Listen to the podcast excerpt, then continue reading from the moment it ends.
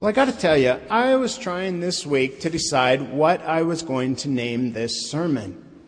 And I had the hardest time. I knew it was Ascension Sunday, so I was going through a list of titles that might work with the Ascension Sunday theme. Well, I kept coming up with a blank.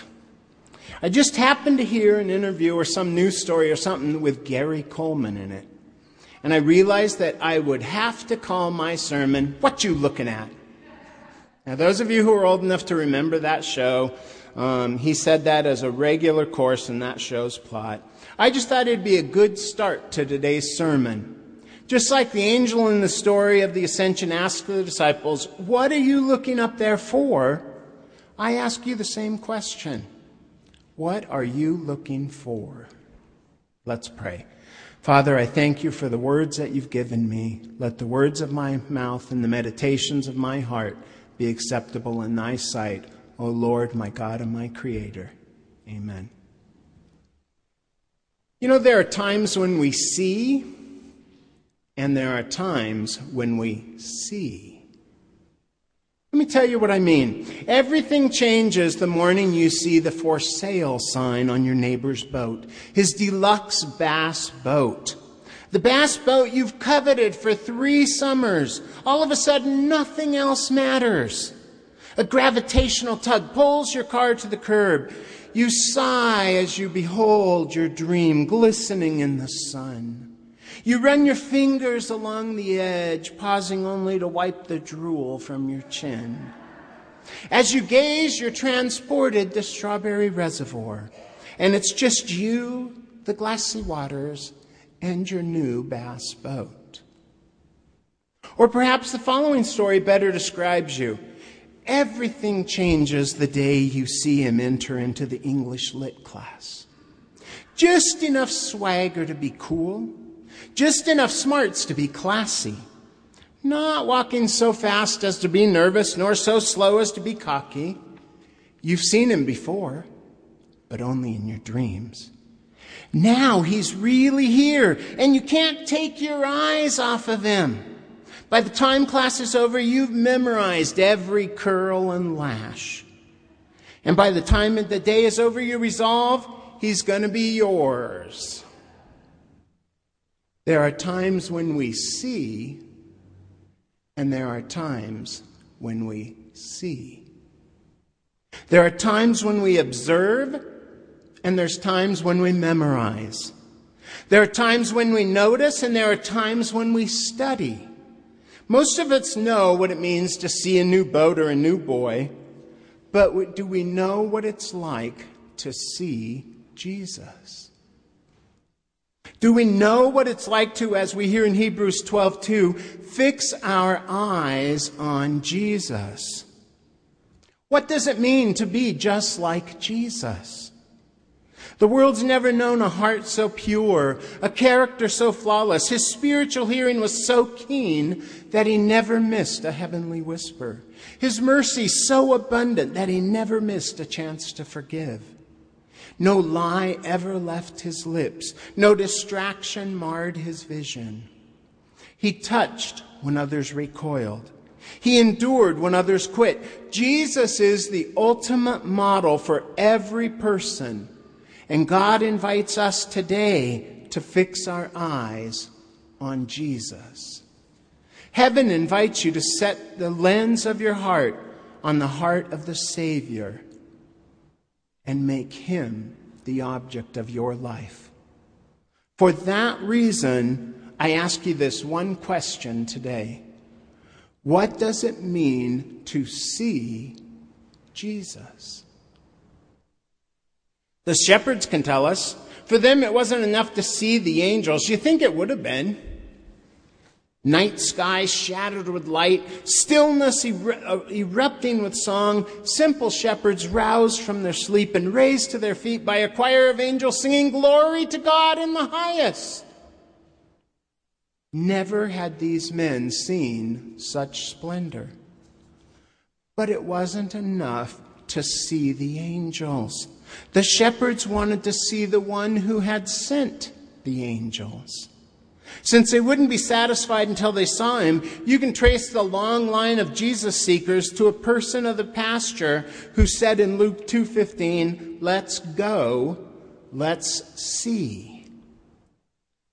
Not far behind the shepherds was a man named Simeon. Luke tells us Simeon was a good man who served in the temple during the time of Christ's birth. Luke also tells us in chapter 226 Simeon had been told by the Holy Spirit that he would not die before he saw the Christ promised by the Lord. The prophecy was fulfilled only a few days after the shepherds saw Jesus. Somehow Simeon knew that that blanketed bundle wrapped in Mary's arms was the Almighty God. And for Simeon, seeing Jesus was enough. Now he was ready to die. Some don't want to die until they've seen the whole world. Simeon's dream wasn't so timid. He didn't want to die until he'd seen the Maker of the world. He prayed in Luke chapter 2, verses 29 and 30 God, you can now release your servant. Release me in peace as you promised. With my own eyes, I've seen your salvation the Magi had the same desire. Like Simeon, they wanted to see Jesus. Like the shepherds, they weren't satisfied with what they saw in the night sky. Not that the star wasn't spectacular, not that that star wasn't historical. To be a witness of the blazing orange orb was a privilege, but for the Magi, it wasn't enough. It wasn't enough to see the light over Bethlehem. They had to see the light of Bethlehem. It was him they came to see. And they succeeded. They all succeeded. More remarkable than their diligence was Jesus' willingness. Jesus wanted to be seen. Whether they came from the pasture or the palace, whether they lived in the temple or among the sheep, whether their gift was of gold or on a surprise, they were welcomed. Search for one example of one person who desi- desired to see the infant Jesus and was turned away. You won't find one. You will find examples of those who didn't seek him. Those like King Herod who were content with less. Those like the religious leaders of the time who preferred to read about him than to see him. The ratio between those who missed him and those who sought him is thousands to one. All who sought him found him. Long before the words in Hebrews 11:6 which says God rewards those who truly want to find him, that promise was fulfilled. The fisherman fixes his eyes on the boat. The girl fixes her eyes on the boy. The disciple fixes his eyes on the, on the Savior. That's what Matthew did too. Matthew, if you remember, was converted at work. According to his resume, he was a revenue consultant for the government. Now, we all know what that means. He was a tax collector. And according to his neighbors, he was a simple crook. He kept a tax booth and a hand extended at the street corner. That's where he was the day he saw Jesus. Follow me, said the master. And Matthew did. And in the very next verse in Matthew 9:15, we find Jesus sitting at Matthew's dining room table. Jesus was having dinner at Matthew's house. A curbside conversion couldn't satisfy his heart, so Matthew took Jesus home. Something happens over a dinner table that doesn't happen over an office desk. Take off the tie, heat up the grill, break out the sodas, and spend the evening with the suspender of the stars. You know, Jesus, forgive me for asking, but I've always wanted to know. Again, though the giving of the invitation is impressive, the acceptance is more so. It didn't matter to Jesus that Matthew was a thief.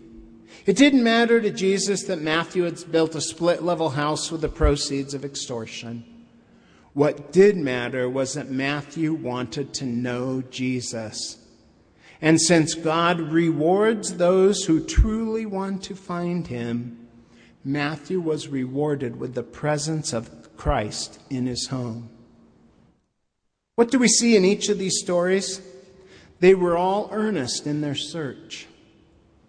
One translation of Hebrews 11:6 says, "God rewards those who earnestly seek him." Another says, "God rewards those who sincerely look for him."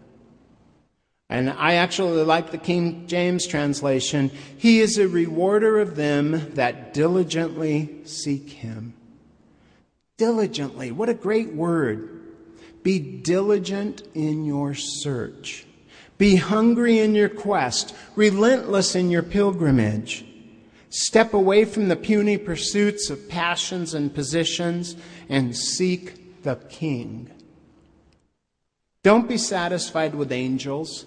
Don't be content with stars in the sky. Seek him out as the shepherds did. Long for him as Simeon did. Worship him as the wise men did. Risk whatever it takes to see Jesus. God rewards those who seek him. Not those who seek doctrine or religion or systems or creeds. Many settle for lesser passions, but the reward goes to those who settle for nothing less than Jesus himself. And what is the reward? What awaits those who seek Jesus? nothing short of the heart of Jesus. 2 Corinthians 3:18 says, "And as the spirit of the Lord works within us, we become more and more like him." Can you think of a greater gift than to be like Jesus? Christ felt no guilt. God wants to banish yours. Jesus had no bad habits. God wants you to be fearless. Jesus had kindness for the diseased and mercy for the rebellious and courage for the challenges.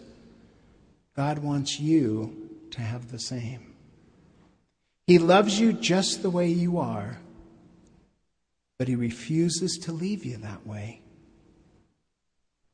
Are you looking for Jesus? My prayer for each of you today is that you diligently seek Him with all of your heart and your mind and your soul.